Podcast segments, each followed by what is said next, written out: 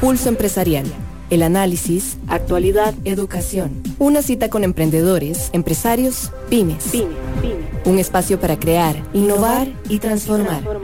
Pulso Empresarial con Nielsen Buján en Amplify Radio 955. Hola, ¿qué tal? Buenos días. Gracias por estar con nosotros aquí en Pulso Empresarial. Mañana de miércoles 2 de febrero, 2 de febrero.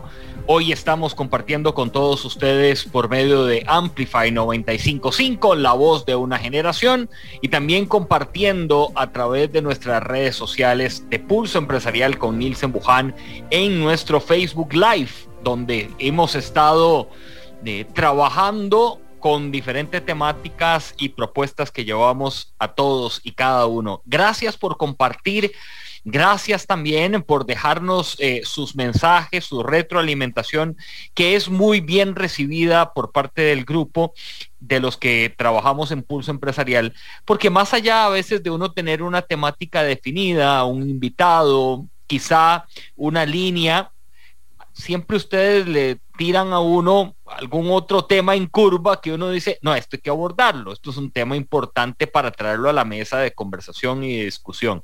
Así que, de verdad, muchísimas gracias.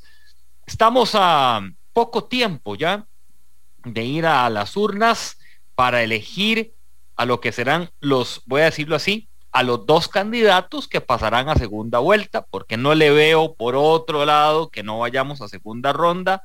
Sea, ya la, última encuesta nos lo ratifica.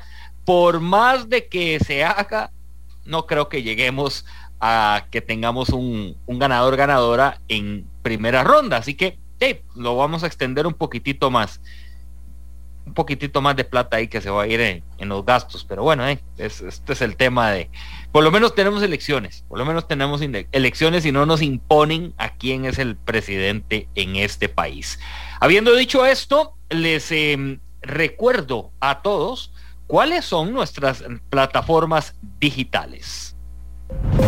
Seguí Pulso Empresarial en redes sociales. Instagram, Facebook, Facebook y Twitter. y Twitter. Aquí es donde nos vamos a encontrar de lunes a domingo, literalmente, porque el trabajo que hacemos eh, no frena los fines de semana. Este domingo, por las elecciones, no tendremos pulso empresarial en televisión, en Canal 8 Multimedios. Regresaremos el 13 de febrero con nuestro programa de televisión. Me es grato anunciar, antes de presentar a nuestro invitado, eh, quiero incorporar a Christopher Jiménez, quien eh, trabaja con nosotros en Pulso Empresarial. Buenos días, Christopher. Buenos días, Nilsen. Buenos días, Antonio. Un gusto estar aquí ya analizando un poquito lo que va a ser esa jornada de domingo que nos espera el 6 de febrero. Sí, bueno, eh, lo que quería era unirte para eh, decirles a todos que el domingo, el domingo a las 7 de la noche tendremos un programa de cobertura especial para los eh, resultados y un poco cómo estuvo también toda la intensa jornada electoral. A las 7 de la noche los espero aquí en 95.5, en Amplified y también en Facebook Live de Pulso Empresarial. tendremos una cobertura eh, especial. Ese domingo vamos a estar con eh, invitados especiales. Vamos a tener también transmisión de los datos que salen del Tribunal Supremo de Elecciones, que eso es eh, importante, que nos vaya a dar una luz. Regularmente ya uno medio lo conoce, tipo 8, 8 y 10 de la noche se van dando los primeros resultados, ¿verdad? Con un porcentaje quizá ya con una tendencia, ¿verdad? Que nos hable de cómo va el, comportamiento.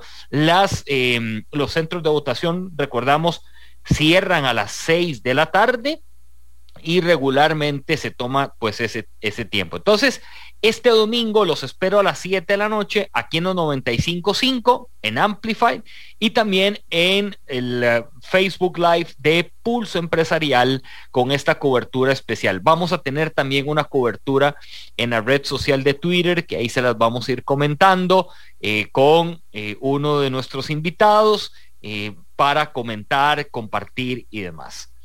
Habiendo dicho esto y con esta muy buena noticia también de que nos extendemos para traerles a ustedes eh, esta, esta cobertura política, incorporo eh, a Antonio Ortega. Antonio Ortega, eh, yo creo que nos conocíamos ya hace un ratillo o en algún lado habíamos coincidido, ahorita no recuerdo dónde, pero es candidato a diputado por la provincia de Cartago, del partido Frente Amplio, y nos acompaña esta mañana para eh, compartir acerca de lo que ya a cierre está pasando en general. Así que eh, muy agradecido, Antonio, bienvenido. Muy amable, don Nielsen. Un saludo a Christopher y a todas las personas que nos ven y nos escuchan. Un placer estar en este programa. Y creo que sí nos conocimos de algún lado. Yo trabajé en comunicación, en producción y en mercadeo hace como 10 años, entonces creo que por ahí tal vez coincidimos por, ahí yo creo que, por, ahí yo creo que está el, enlace donde nos hemos compartido. Antonio, para, para conocer un poco de, de, Frente Amplio, porque quizá hay muchas personas que de base o de estilo o de forma de cómo han trabajado la campaña, quizá no, no tengan mucho conocimiento. Eh, ustedes por dónde han tirado los esfuerzos, por dónde se han guiado, eh, cómo es que comparten lo que está ocurriendo, eh, las sensaciones de lo que está pasando. Bueno, eh, hemos hecho una campaña en primer lugar austera, ¿verdad? Tenemos un, fideicomiso y además donaciones de la afiliación, todo muy transparente. Recordar que somos el único partido con con representación en la Asamblea Legislativa que nunca ha sido enjuiciado, acusado y mucho menos sentenciado. Y con respecto al, ritmo eh, de la campaña o al tono, hemos tratado de, no jugar con la inteligencia de las personas, hemos tratado de, hacer una campaña propositiva, de hacer eh, un debate, no jamás ataques personales y ponerle énfasis a la idea de, rescatar algunos elementos que han hecho a Costa Rica grande y que los hemos estado perdiendo y que se refleja en la desigualdad social que crece, en la pobreza, pero al mismo tiempo eh, poner, como quien dicen, las luces largas y poder hablar también de los pactos sociales que necesitamos en el siglo XXI, el pacto verde, el pacto por la igualdad de género, el pacto porque la, eh, se pongan en el centro a las personas eh, y, acabar con la pobreza y, generar un, mayor eh, desarrollo económico con justicia social. El recorrido, Antonio, de ustedes como candidatos de, diputados es, es, muy amplio, ¿verdad? Este, yo creo que las horas de sueño son pocas y las horas de actividad son muchas. ¿Cómo, cómo es la, la estrategia, Antonio, en esos recorridos? ¿Qué se busca en una provincia como Cartago que quizá para los que no conocen, enfocado en temas de agricultura, ganadería, explotación turística, eh, el resurgimiento también de las zonas francas, de la parte empresarial, de un Cartago que a viva voz levanta la mano para decir, mire, Cartago es más allá de Recope, no, no solamente lo tilden de que ahí paró todo, ¿verdad? O que algunos no quieren subir ocho mogo porque les da miedo lo que pasa después.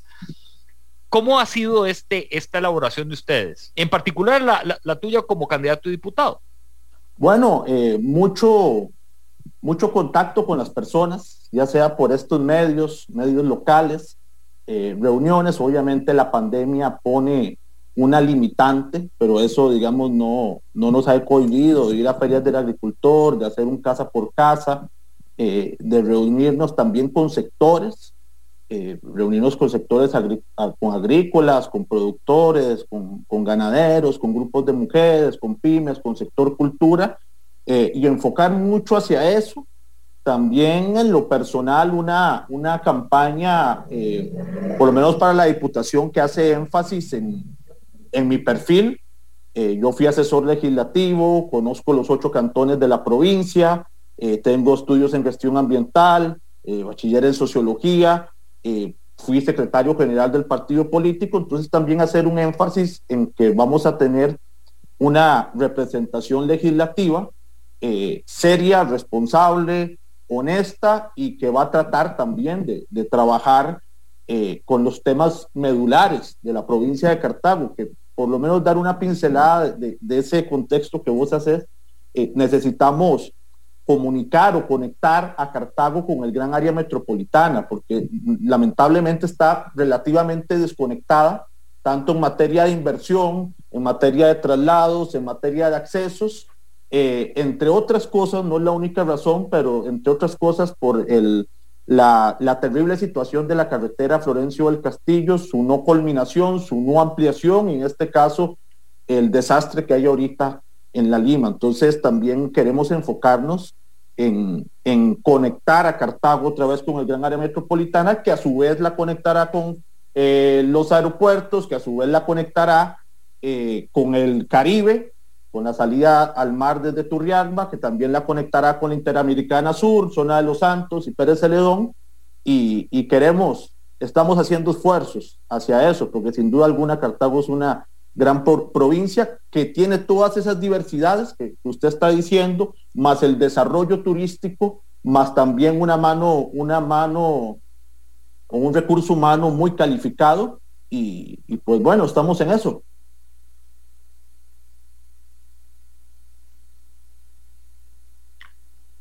Sí, eh, ante todo, ante todo creo que no, nos está dando una radiografía bien interesante que quizá, quizá otros candidatos de otros partidos andan, andan sobre lo mismo. Bueno, es lo que uno esperaría también, ¿verdad? Por lo menos que recorran, por lo menos que recorran la, la provincia. No sé, don Christopher, que es eh, cédula, cédula 2, Cédula, 3. Cédula 3, disculpe, disculpe, a los cartagos lo que acaba de decir. Bórrenlo de, de la, del programa. Cédula 3. No, justamente algo que decía Antonio que, en particular llama la atención y creo que es un reto para, para la provincia ahorita en, en el panorama que tenemos del 2022 en adelante es esa conexión que pueda tener Cartago en general. Cartago es una provincia que tiene un potencial turístico muy grande, Y justamente no se proyecta muchas veces como tal todo lo que tiene Cartago para ofrecer y en general parte de lo que se ha dado o se ha intentado dar de la imagen de Costa Rica en general eh, con el potencial turístico que tenemos. Quizá, al menos desde mi perspectiva, no solo como, como cédula 3, sino como costarricense en general, creo que eso es un punto quizá de responsabilidad que tenemos ahorita de, de paso al, al 2022 y que ojalá que las elecciones sean una, una catapulta para esos temas, porque si bien el turismo como tal es necesario, y también no hay que verlo solo como el, factor de, de, beneficio natural, sino como la exposición y posibilidad que tienen algunas pequeñas y medianas empresas y emprendimientos como tal para poder resurgir. Aquí me surge la, la consulta para, para Antonio desde la perspectiva que se pueda tener para el 2022 cómo, bueno, 2022 en adelante, cómo se puede atacar ese detalle de, la falta de apoyo al sector turismo, al menos no solo en, Cartago, sino en Costa Rica en general, de parte de acciones en concreto que se puedan tomar. Sí, sin duda alguna pasa, entre otras cosas, por el acceso a, los recursos, ¿verdad? Lamentablemente, eh, bueno, el perfil de turismo en, el, en Cartago obviamente es pequeño, mediano, pymes, eh, turismo rural comunitario, algún emprendimiento o, empresas medianas y hay un problema con, con el tema de, del acceso a los recursos, de la famosa banca del desarrollo, inclusive del INDER. Nosotros creemos que hay que reducir la tramitología, porque efectivamente es, es increíble esa tramitología para pequeñas y medianas empresas, bueno, para todas, pero lamentablemente una pequeña y mediana empresa tiene menos capacidad de hacerle frente a, ese aparato eh, burocrático eh, pero también creemos que en materia de banca, eh, de la banca estatal, tiene que haber un criterio de que el acceso al crédito no sea como es al día de hoy, que es bastante tramposo para no, para no decir otra palabra, y es que si una empresa turística va a pedir un préstamo, les piden el reporte de, de las ganancias de los dos últimos años, cuando justamente están yendo a pedir un préstamo porque en los últimos dos años tuvimos una pandemia y no hay ganancias. Entonces, es decir, es un círculo vicioso. eh, ¿qué proponemos nosotros puntualmente en eso? No solo en Cartago, sino a nivel nacional, que eh, el, el respaldo, no se puede respaldar sobre un tema de ganancias porque no han habido ganancias, el respaldo sea sobre el, el negocio o el, el, futuro del negocio, las características que tiene a, futuro. Los bancos tienen peritajes que pueden hacer perfectamente eso. Obviamente no es lo mismo un negocio que tiene una patente de licor o que no tiene o que está ubicado en una carretera principal o no la tiene. Entonces nosotros creemos que ese dinero hay que soltarlo son eh, miles de millones que, no se está, que se tienen guardados, lo mismo en Banca de Desarrollo, en el INDER, que también el INDER debería tomar la batuta en materia turística. Es lamentable cómo esos famosos proyectos productivos del INDER son casi tesis de licenciatura. Entonces vos vas a las vueltas de tu currique o vas a Pejivalle y hay una señora que quiere hacer un mariposario o un grupo de señoras que quieren eh, hacer eh, turismo de aventura porque ahí hay ríos eh, y le es imposible presentar ese proyecto productivo, ese proyecto productivo ante el INDER porque son unos mamotretes de documentos de este tamaño donde prácticamente tienen que, eh, no sé, hacer un, plan regulador de todo el cantón para ponerlo en esos términos. Y puntualmente en la provincia de Cartago, en el periodo que yo fui asesor entre el 2014 y el 2018, el diputado, exdiputado Frank Camacho del Frente Amplio de Cartago Trabajamos con la academia, con el TEC, con la UCR, con el, con el INA, con el CUC y también con cooperativas y sector privado eh, y se hizo una planificación de 12 rutas estratégicas a lo largo y ancho de Cartago en los ocho cantones, desde la ruta gastronómica, desde la ruta entre volcanes, la ruta del agua, la ruta de, eh, aventura, eh, para buscar su declaración de interés turístico. Se presentó un proyecto de ley que ordenaba el, tema de turismo a nivel de Cartago, obviamente con una lógica de, que se pudiera generar eh, un, mayor impacto en, los lugares aledaños a estos, a estos cantones. Lamentablemente este proyecto se archivó con, la Asamblea Legislativa actual, pese a que estaban todas las instituciones detrás, eh, pero hace poco nos llevamos la buena noticia de que el TEC,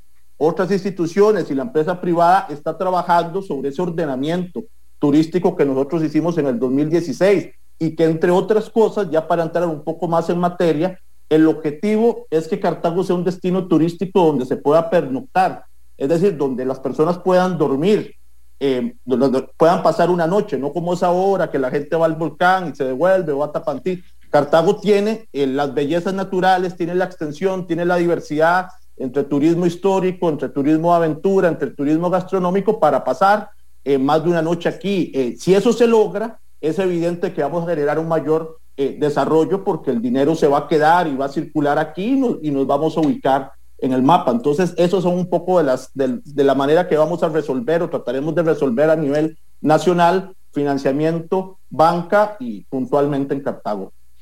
Antonio Ortega está con nosotros, candidato mm, de diputado por el Partido Frente Amplio en la provincia de Cartago. Cédula 3, por aquello. Don Christopher Jiménez ahí me lo subraya en mayúscula y con letra eh, grande. Eh, voy a salirme un poco. Eh, Antonio, ¿cómo han visto ustedes el pensamiento de la juventud de 18 a 25 años? Y te voy a poner un ejemplo. Ayer con los estudiantes de la Universidad Latina, del, curso de televisión que estamos dando, hacíamos un poco este trabajo. Y lo que el común denominador, que nos tomó poco, por cierto, pensé que iba a ser más tiempo, fue pésima estrategia de comunicación de todos los partidos para nosotros que estamos en esa edad, de 18 a 25. Wow, les digo yo, ¿y por qué? Profe, y es que nada que ver, no saben usar un TikTok, profe.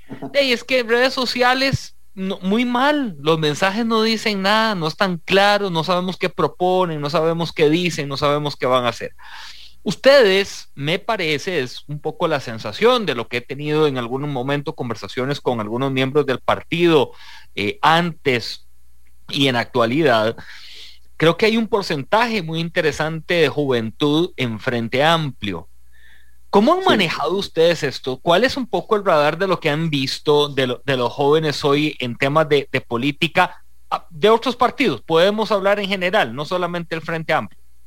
Sí, hay una cosa que sin duda alguna es lamentable y es candidatos presidenciales tratando de coquetear con la juventud, haciendo más o menos de payasos, ¿verdad? Haciendo más o menos de, en fin, ya, ya sabemos si ejemplos sobran. Creo que la juventud, entre otras cosas, eh, necesitamos, porque yo tengo 32 años, eh, de ahí es un, un, proyecto país en el que se sientan incluidos. Lamentablemente, eh, las últimas políticas o los últimos gobiernos o el desarrollo del país no necesariamente está poniendo a la juventud en el centro, sino más bien la está diciendo, mira, esto es lo que hay, traten de subirse a la ola, si no se logran subir, eh, ahí están otros trabajos y si no logran ninguna de las dos, eh, sos un mini. Entonces, creo que a diferencia de otros tiempos, no, no logramos, no se ha logrado como país eh, que, las, que, nuestra generación se sienta empoderada hacia la construcción del país. Creo que también se debe a que se han polarizado algunos temas, pero también hay un tema que creo que es fundamental y que podría sonar filosófico, pero no es filosófico, que es el tema del porvenir. Eh, nuestros padres, nuestros tíos, nuestros hermanos mayores crecieron en un país donde existía una mayor igualdad de acceso.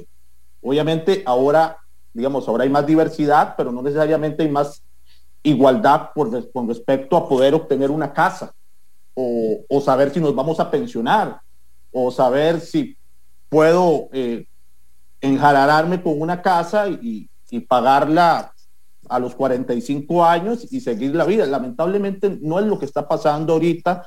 Eh, tampoco hay garantías de empleos estables. Eh, se ha deteriorado el, empleo, la formalidad, también la propia estabilidad laboral. Entonces creo que todos esos factores suman a que las personas jóvenes no, se, jóvenes no nos sintamos eh, que un movimiento, que sintamos que el país está direccionado a, o, que somos parte del país, que podemos generar, que podemos quedarnos aquí, y más o menos amigos y amigas que, que tienen pymes o, que se mandan a este, a este mundo y prácticamente es un salto al vacío, se la juegan, ¿verdad? Se la juegan, renuncian a sus trabajos, sacan un préstamo, le piden plata a los papás, eh, y se la juegan y a veces les va bien, a veces les va mal, pero lamentablemente no, no hay un clima favorable. No hay un clima favorable para eso. Nosotros desde el Frente Amplio tratamos de decirles que en primer lugar no robamos, que no hemos robado y que en un país tan rico como, nosotros, como el nuestro, el solo hecho de que ya no se robe, ya no solo te da eh, potestad para poder hablar, sino también te da potestad para poder lograr que se hagan algunas cosas. Eh, pero sin duda alguna eh, sería el momento de la juventud y esperemos que eh, el 6 de febrero lleguemos diputaciones, no solo jóvenes, porque actualmente también hay muchas diputaciones jóvenes, sino que también asuman esa agenda que yo creo que se, no sé, los años 40 o en los años 50 del siglo pasado la tenían más clara. Algunos jóvenes o algunos señores que hacían políticas públicas, hicieron algunos pactos sociales, tenían más claro eh, ese tema, lamentablemente hoy eh, está, es, una materia pendiente y, desde el Frente Amplio lo estamos asumiendo con toda responsabilidad y seriedad. Yo, yo quisiera acotar algo ahí con respecto a lo que decían Irsen y decía Antonio, que justamente creo que hay una particularidad por lo cual los jóvenes, y en realidad y es un sentimiento de gran parte de los grupos de jóvenes es, sí, a los jóvenes les interesa y ven la perspectiva política de una manera muy particular. Yo me incluyo entre ese grupo etario que decía Nielsen hace un rato, de los 18 para arriba, em, y creo que hay, una, hay un elemento particular con lo que la gente me ha dicho a mí, y es parte de la deuda histórica que tienen los, los, partidos políticos con la juventud es precisamente que los jóvenes no solo tengan chance de participación, ¿verdad? Que es básico y que creo que cualquier partido debería garantizar el elemento de la, de la participación política de la juventud, sino que sean puestos, bueno, si hablamos de puestos de elección popular, que sean puestos elegibles, ¿verdad? Muchas veces hay ocasiones en las cuales se ponen eh, puestos eh, de elección a, jóvenes, pero son puestos que jamás se van a poder ver involucrados en una elección, ¿verdad? Pongamos de siete puestos elegibles los ponen en el quinto o sexto lugar, ¿verdad? Y que justamente no, la juventud no está para rellenar papeletas ni está para eh, ser un comodín, sino prácticamente tenemos voz y voto y que creo que podemos tener una gran incidencia ahí en, en, en las elecciones. Otra cosa que decías vos, Antonio, que creo que es muy importante, menos en estas elecciones, ya estamos a días de la primera ronda y mucho de lo que quizá a nivel publicitario se ha visto es esa infantilización. Muy pocos, muy pocos momentos a nivel publicitario, muy pocos partidos eh, se han visto verdaderamente en concreto mensajes que lleguen a la juventud, ¿verdad? Como dicen, e-, ese, ese enamoramiento efectivo de la juventud y no simplemente el tratar de, de ridiculizar a la juventud para poder llegarle. Creo que eso es muy importante. A la juventud le interesan ciertos temas. Vos, Antonio, creo que perdimos la, conexión con Nielsen, ahorita se nos vuelve a sumar. Vos, Antonio, como, como candidato joven, que está dentro del espectro joven, eh, ¿cómo has visto vos esa relación de ser un candidato joven con la juventud en estos temas? Porque creo que la pandemia marcó un punto particular eh, y tiene, tiene elementos notorios que la juventud ahorita a nivel de empleo está teniendo muchísimos problemas. Creo que eso es una, algo que salta a la vista, el desempleo de la juventud y también la tendencia de la juventud a eh, emprendimientos o trabajos que incluso no, no tienen una remuneración fija a nivel mensual. ¿Cuál ha sido esa conexión tuya con la gente? Sí, digamos, para efectos eh, casi eh, de, de, mi, de mi impacto como, como candidato, por lo menos en los círculos de personas jóvenes, amigos, compañeros, compañeras de generación, digamos que no ha habido, no ha habido una sorpresa porque siempre yo he estado eh, involucrado en la política comunal, en la política nacional, eh, pero con respecto ya en, otros, en otras áreas, interactuando, contactando con otras personas jóvenes que no necesariamente me conocen, eh, sí, ah, sí hay un, un mayor grado de atención sobre lo que uno va a decir. Y ese grado de atención, por ser uno una persona joven, por ser uno una persona que no eh, pertenece a las élites políticas, no vengo de una familia de abolengo político, no vengo, o sea, no me heredaron la curul, no la compré tampoco, no tuve que pagar un 5, eh, como pasa en otros partidos. Entonces sí hay una, una tensión que uno tiene que aprovechar y tratar con mucho respeto eh, y, a partir de, de ahí generar, digamos, eh, un intercambio eh, de ideas porque, bueno, sin querer sonar cliché, yo soy una persona joven más, digamos, que tuvo que estudiar y trabajar siempre, eh, que tuvo que sacar préstamos o endeudarse para pagar la universidad, que, me que uno se tuvo que tragar la Florencio del Castillo para ir a estudiar o para ir a trabajar. es decir, entonces creo que hay una mayor eh, hay un mayor conocimiento y obviamente eh, tratamos en nuestras propuestas de generación de empleo, en nuestras propuestas de generación o de reactivación económica, de ser conscientes de eso y, de llevarlo al, al, nivel más serio y más palpable.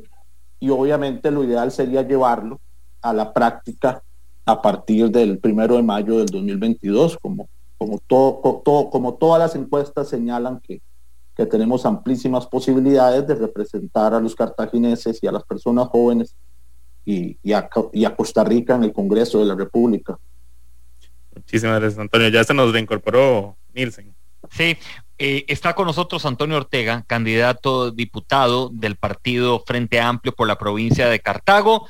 Esta mañana también compartiendo con Christopher Jiménez eh, acerca de un poco la, visión de Antonio, de su partido, de lo que ha sido la jornada maratónica para recorrer eh, Cartago, Cartago amplio, Cartago amplio, ¿verdad? Cartago que tiene diferentes sectores económicos, eh, algunos pues muy activos, otros en el olvido, otros que quieren empezar a despuntar y por ahí que se les ha ido eh, sumando una serie de elementos de los gobiernos y demás. Este domingo a las 7 de la noche, les recuerdo que tendremos cobertura especial de los resultados de estas elecciones a las 7 de la noche aquí en Amplify. Los vamos a esperar para que ustedes y nosotros tengamos una, un encuentro donde junto a nuestros invitados y también eh, podamos ir eh, compartiendo no solamente los resultados, sino lo que va a ocurrir, como decíamos al inicio, en una asamblea legislativa, lo que va a ocurrir para esta segunda eh, vuelta, la reciente encuesta del CIEP de la Universidad de Costa Rica, como es una fotografía, dirían los candidatos presidenciales ahí que le dijeron a más de uno, mire, esto es una foto de un momento, sí, sí, sí, es una foto de un momento, la encuesta, lo que pasa es que esa foto en algunos casos se ha mantenido, no digo que en todos los casos se ha mantenido con esa tendencia, luego llegan y toman fotografías a las 10 de la mañana del domingo 6 de febrero y pasa otra cosa, luego a las 5 de la tarde y vuelve a pasar otra cosa, pero sí es importante también en este caso tenerlo muy mapeado. Quiero reforzar algo antes de irnos a nuestra pausa y yo eh, retirarme eh, por, por, hoy del, del, programa. Quedará Christopher Jiménez a cargo junto con Antonio Ortega. Ortega, quiero insistir en algo. El domingo, el domingo, eh, y me, mm, la verdad que fue muy grato fue muy grato escuchar de este, los eh, estudiantes universitarios, hice el ejercicio, quienes ya saben por quién votar y todos me levantaron la mano. 18 estudiantes ya saben por quién votar. Y les dije, felicidades, porque ustedes se salen de la norma quizá de muchos a su edad que están en el dime y que te diré. Pero para el domingo lleguemos al centro de votación. Ayer lo recalcaba, quizá algunos perdidillos, otros con muchas dudas, algunos no tanto con dudas, sino con sensaciones y emociones, pero lleguemos, salgamos a votar, lleguemos a las urnas, haga deporte en la mañana si quiere, eh, organice una carne asada si quiere, ¿verdad? Siempre nuestra burbuja social, ¿verdad? No vayan a hacer esas fiestas de 100 personas, pero hagámoslo y lleguemos a las urnas, porque no es que esté en discusión los próximos cuatro años. Para mí está de aquí en adelante puede haber una línea muy distinta de la manera de gobernar, de la visión, de las estrategias y pensamientos. Y somos nosotros los que tenemos esa posibilidad. Así que con toda libertad, con todo el deseo para que lleguemos. Y ese porcentaje de abstencionismo lo bajemos, lo bajemos a tal punto que seamos un ejemplo mundial de que aquí sí se practica la democracia, de que en este país sí amamos ir a elegir a nuestro eh, presidente y a los que van a estar trabajando en su equipo de trabajo, eh, valga el término, porque va a ser muy interesante. Antonio, me es grato dejarte con Christopher Jiménez en el resto del programa. Gracias por compartir con nosotros. Vamos a hacer una pausa aquí en Pulso Empresarial y también en nuestro perfil de redes sociales que estamos en el Facebook Live transmitiendo para todos ustedes y los espero el domingo a las 7 de la noche. Cobertura especial de los resultados de estas elecciones eh, presidenciales de Amplify Radio y Pulso Empresarial, domingo a las 7 de la noche. Un abrazo, ya volvemos aquí en Pulso Empresarial. Una pausa. En instantes regresamos con Pulso Empresarial, por Amplify Radio 955. Llegó el crédito hipotecario a tu medida de Coopeande. Úsalo en lo que querás. Compra de vivienda, lote, construcción, remodelación, consolidación de deudas y más. Tasa fija primeros dos años y cuota por millón de 6.620 colones. Vení, estamos abiertos a todo público. Aplican condiciones. Conocemos el bolsillo costarricense. Por eso sabemos que cada colón, cuenta. colón cuenta. Peri es su aliado en el ahorro. ¿Te gusta descubrir nuevos sonidos?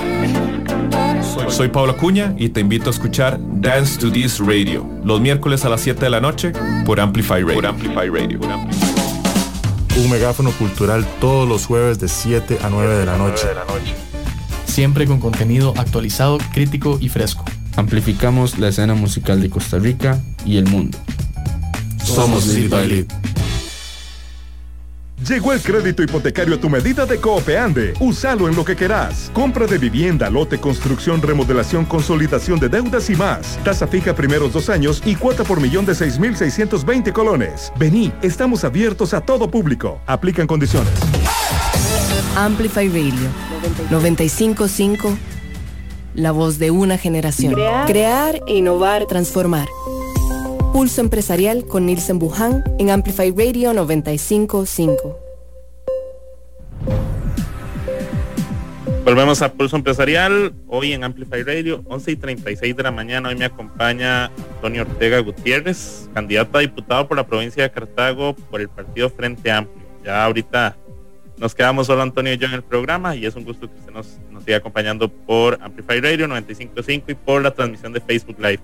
Antonio, justamente agradeciendo a la gente que nos está ahorita sintonizando desde Facebook, nos llega una consulta directamente de doña Carmen Navarro, que siempre está súper pendiente del programa y que nos consulta, bueno, algo que puede ser una pregunta totalmente válida.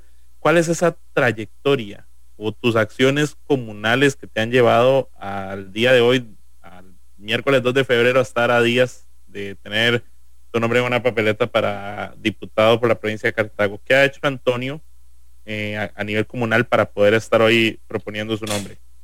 Bueno, muchas gracias por la pregunta, es una excelente oportunidad. Yo inicié en la vida comunal cuando tenía 16, 17 años en el Frente Ecológico Cultural de Paraíso de Cartago. Ahí hacíamos siembras de árboles en la parte del acueducto, en la zona norte de Paraíso, a las faldas del volcán Irazú por el problema que había, de, entre otras cosas, por estar el acueducto, pero no sé si ustedes saben que Cartago tiene los índices más altos de cáncer gástrico.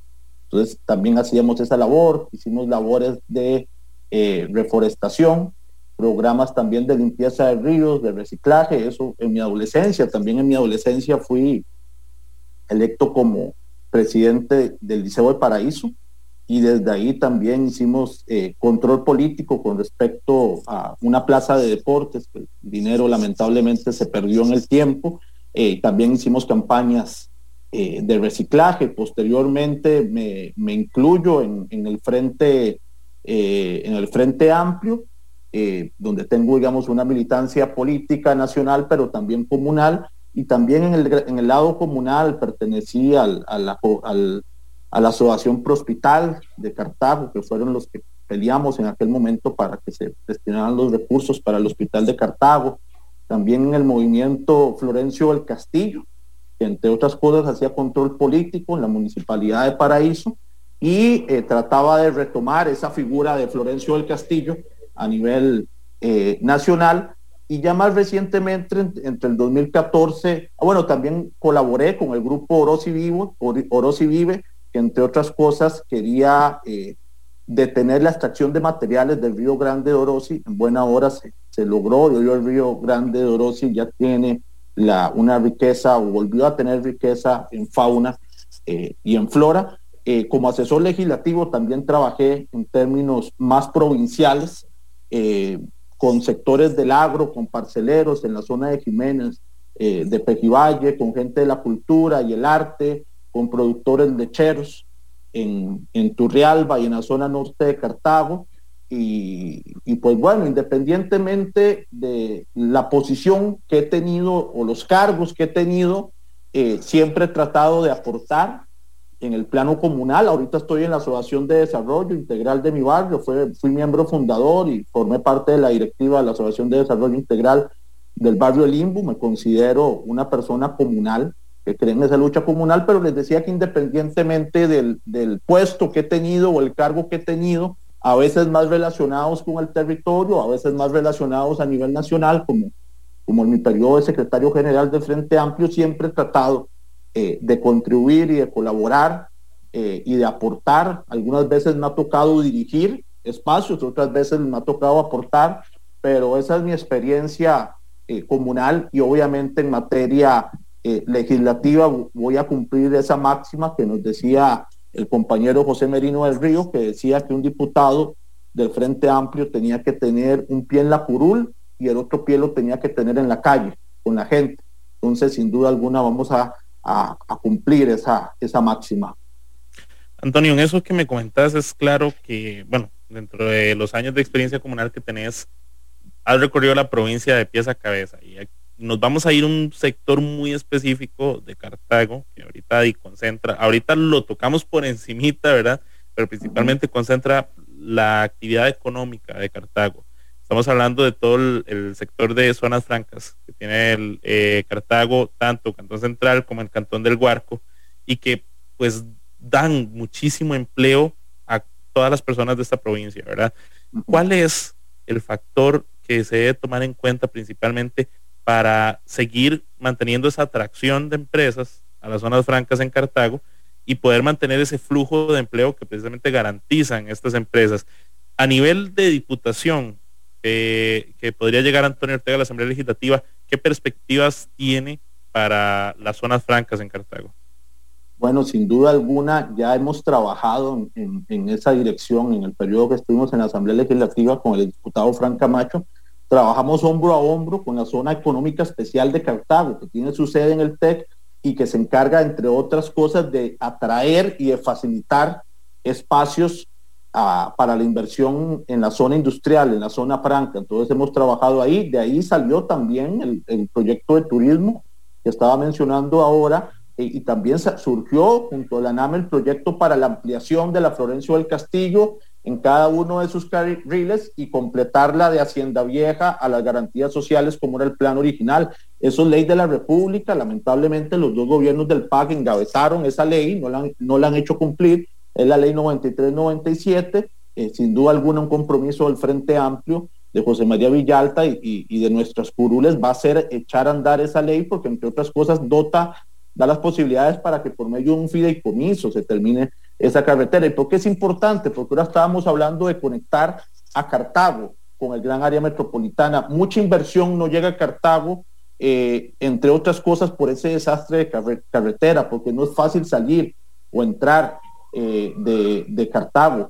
Eh, también sabemos que muchos exportadores aquí de la zona de, de Cartago, por el, mal, por el mal estado de la carretera de Turrialba, tienen que ir a dar la vuelta a la ruta 32, que tampoco es que está en el mejor de los estados. Entonces también necesitamos un mayor acceso al mar eh, del lado oeste de la provincia. Creo que eso se puede trabajar en obra pública. Tenemos una serie de medidas eh, que se pueden hacer desde la Asamblea Política, la Asamblea Legislativa y de políticas públicas para que se pueda construir obra pública, que al mismo tiempo es una de las mejores formas de generar empleo que es una de las mejores formas de dinamizar la economía, pero volviendo a las zonas francas, eh, sin duda alguna necesitamos ubicar a, Cartago, conectarla con el gran área metropolitana, eh, conectarla con la salida al mar, conectarla con la circunvalación, conectarla con la zona industrial de las otras provincias, eh, con el propio aeropuerto, pero además una cosa muy importante, que alrededor de la zona industrial eh, se pueda generar un mayor encadenamiento productivo de, las pymes, de la pequeña, de la mediana empresa. Eh, creo que tenemos también el potencial como país de atraer, de seguir trayendo inversión eh, de nuestros principales socios comerciales. Hace una semana nos reunimos con el encargado de negocios de la Embajada de Estados Unidos aquí en el local del partido en, en Paraíso de Cartago y hablábamos de eso, pero también volver a ver a Asia, eh, creo que Cartago tiene condiciones eh, de generación, condiciones de recurso humano, condiciones climatológicas, eh, condiciones también de su idiosincrasia que hacen muy llamativo. Y aquí quiero detenerme para hacer una reflexión tal vez más general o más amplia. el, clima de, el clima para hacer negocios, el clima más favorable para hacer negocios no solo se consigue con exoneraciones, ¿verdad? Porque vamos a ver, por más exoneraciones que tenga Haití o por más exoneraciones que tenga Honduras o que tengan algunos de estos países eh, em, empobrecidos y saqueados, eh, no necesariamente eso atrae inversión. La inversión, eh, la inversión extranjera se atrae, entre otras cosas, gracias a un clima político favorable, gracias a la paz social, y eso se construye entre todas y todos eh, garantizando, a propósito de que ahora hay una pregunta sobre justicia social, garantizando la justicia social. ¿Qué es la justicia social? Que, a nadie, que todos tengamos derecho a eh, unas condiciones mínimas para desarrollarnos y a partir de ahí eh, poder generar riqueza, destacar quienes destacan, pero que lamentablemente no tengamos que ver ese, ese, esa desigualdad que crece en el país. Ningún país con una sanidad, con una sanidad mala, una sanidad pública mala, con un estado político eh, en llamas, con una legitimidad internacional preocupante o con un deterioro ambiental, va a ser un imán de la atracción extranjera. Entonces, entre otras cosas, nuestro programa de gobierno, que no presenta un solo impuesto más, sino lo que hace es distribuir los impuestos que ya existen. Eh, esto, digamos que no únicamente no como una ocurrencia del Frente Amplio, sino también haciendo, eh, llevando a cabo las propias recomendaciones de la OCDE, eh, las recomendaciones del Fondo Monetario Internacional, del Banco Mundial, de la Unión Europea, de la CEPAL, con respecto a la justicia tributaria que tiene que existir para eh, salvar un poco a los países de lo que significó la pandemia.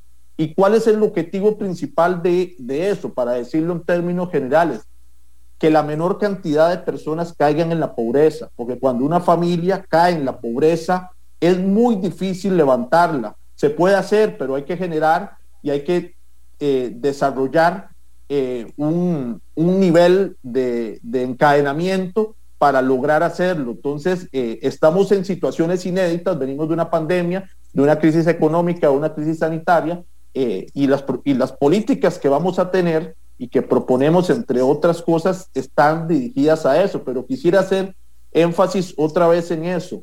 La paz social, la igualdad de derechos eh, y es el mejor clima favorable para hacer negocios. Hay países que reciben eh, inversión extranjera eh, de manera amplia, entre otras cosas porque tienen un clima favorable para hacer negocios y nosotros deberíamos o tendríamos que seguir apuntando en eso.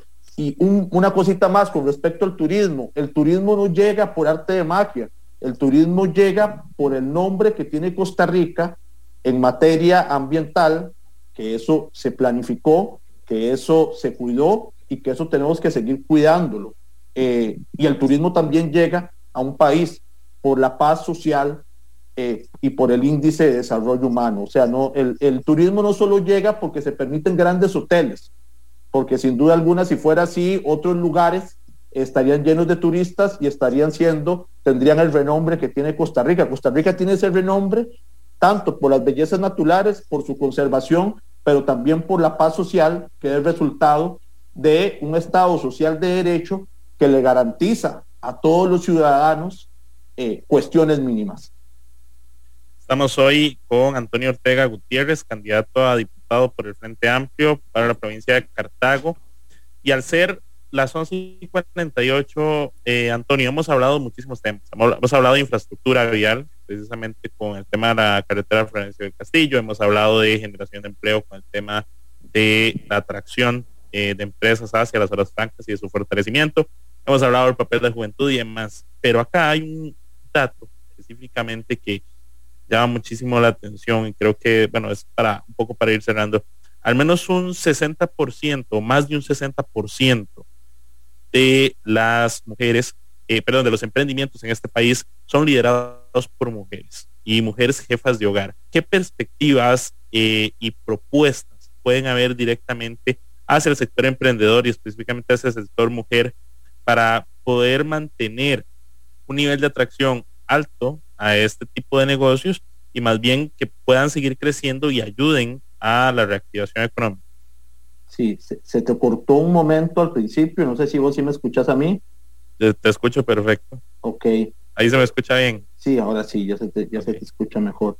Eh, nosotros creemos que hay que orientar los programas de incentivos de acceso al crédito y a la facilitación de obtención de los permisos y licencias hacia las cooperativas las asociaciones de trabajadoras y trabajadores, pero haciendo énfasis en el caso de mujeres y micro y pequeña y mediana empresas comunitarias. Lamentablemente, lo más cercano que se acerca a, valga la redundancia, a esto son los créditos que da el INAMU pero sin embargo, eh, digamos, una, una golondrina no hace verano, como, dicen, es, es, necesaria que la política pública y que la propia banca eh, se, se, dirija hacia eso. Nosotros también estamos hablando, por lo menos con las pymes y, y, y las pequeñas empresas, que muchas son lideradas por mujeres, nosotros creemos que hay que ampliar el doble el plazo actual de la exoneración y las tarifas reducidas de impuestos sobre las utilidades para nuevas pymes esto significaría ampliarlo a seis años, esa, esa reducción o ese doble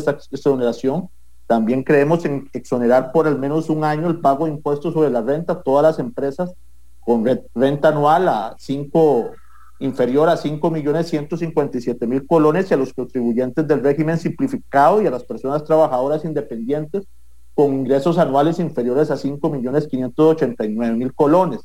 Eh, también nosotros creemos que en materia eh, de, del trabajo de las mujeres es muy importante eh, promover la misión de, empleos verdes, sin duda alguna, eh, no hemos hablado de eso, pero el cambio climático genera un mayor impacto en Centroamérica, en el Caribe y a su vez genera un mayor impacto en las zonas rurales y genera un mayor impacto también en, en, en las jefas, en las mujeres, muchas veces eh, madres solteras. Entonces, eh, con respecto a esto y en plano general queremos hacer justicia con un tema.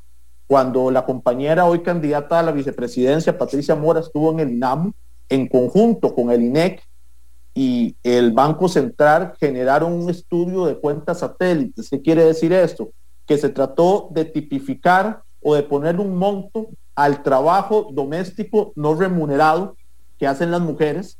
Las mujeres jefas de hogar que muchas veces también tienen otros trabajos fuera del hogar o otras nada más trabajan en el hogar. Es decir, ese trabajo de cuido, eh, de limpieza, de organización, eh, de todo lo que tenga que ver con la familia y con el, con el barrio y con la comunidad, y nos encontramos que poniéndole a ese trabajo una cifra baja, poniéndole la cifra más baja que se le podía poner, significa el 25% del Producto Interno Bruto.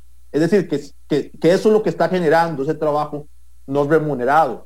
Eh, y obviamente a mí se me viene a la mente eh, mi madre, mis tías, mis hermanas, mis vecinas que trabajan en el hogar, que trabajan afuera, que tienen doble jornada del trabajo eh, y que no se está remunerando esto. Nosotros creemos que a las mujeres en condición de pobreza hay que reconocerles eso, hay que reconocerlos, así lo ha hecho otros países y a propósito de acabar con la pobreza, eso no solo va a ayudar a acabar con la pobreza, sino también va a ayudar a dinamizar la economía y hará justicia, porque esto no es un regalo, no es una ayuda social, es un reconocimiento. Y si ustedes me dicen, no, es que eso es muy volado, eh, les quiero recordar que en los años 40 en Costa Rica, que obviamente éramos un país todavía más pobre del que somos ahora, en los años 40 un grupo de hombres y mujeres eh, creyeron que era necesario tener un seguro, es una caja costarricense de seguro social para tener un seguro universal. Imagínense que podía sonar más o menos como una locura en aquel tiempo que un país como el nuestro pretendiera hacer eso.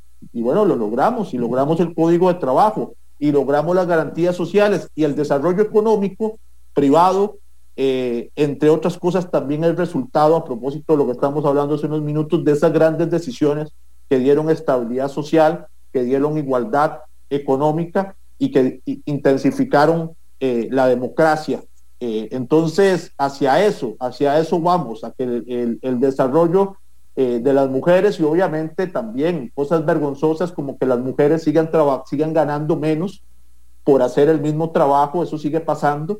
Y bueno, vamos a acabar con eso y también vamos a apoyar toda la agenda contra el acoso eh, y la violencia contra las mujeres. Es lamentable que en, plena, en pleno siglo XXI, digamos, un, candidato presidencial se jacte de, digamos, de ser un pícaro o, digamos, o de ser eh, muy fogoso con las mujeres y que lo acusen y que reciba sentencias además y que él, y su grupo alrededor eh, minimice eso. Creo que ese es un mal presagio, creo que esas son páginas que ya el país pasó eh, y, sin duda alguna la nueva Asamblea Legislativa y el Poder Ejecutivo tiene que estar a las alturas de esas reivindicaciones, tanto económicas eh, como laborales, sociales, pero también culturales hacia con las mujeres.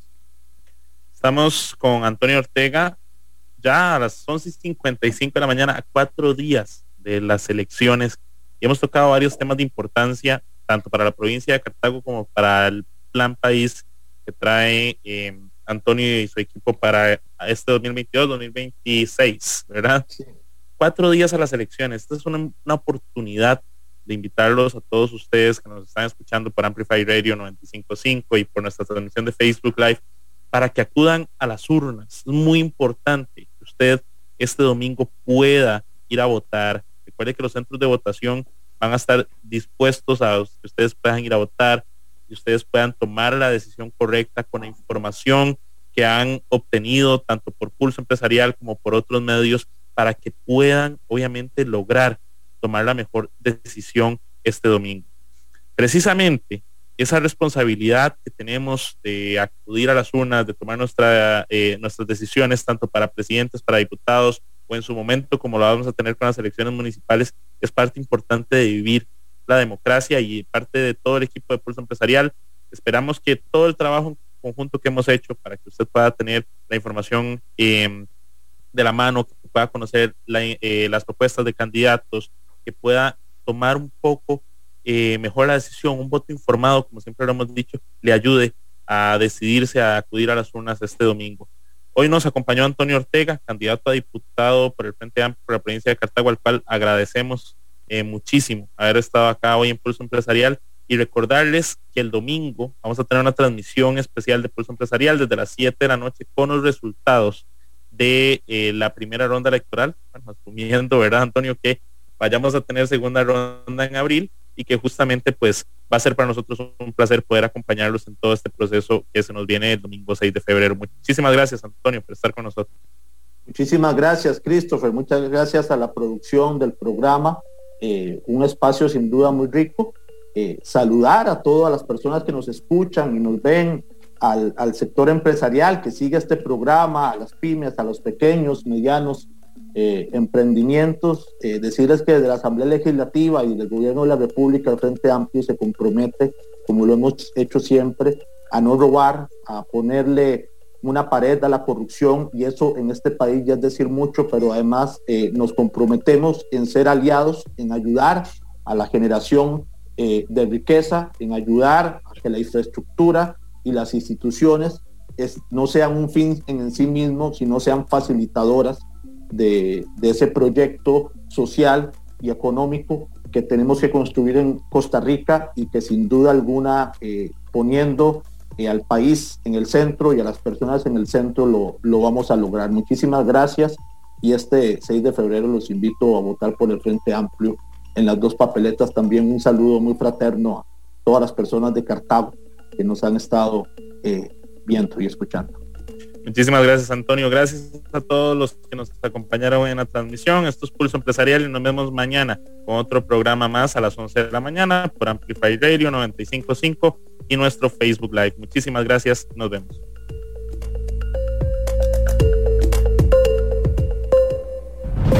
Historia diaria de experiencia, sueños, de esfuerzos, apoyos y obstáculos. Pulso Empresarial con Nielsen Buján, de lunes a viernes a las 11 de la mañana en Amplify Radio 955.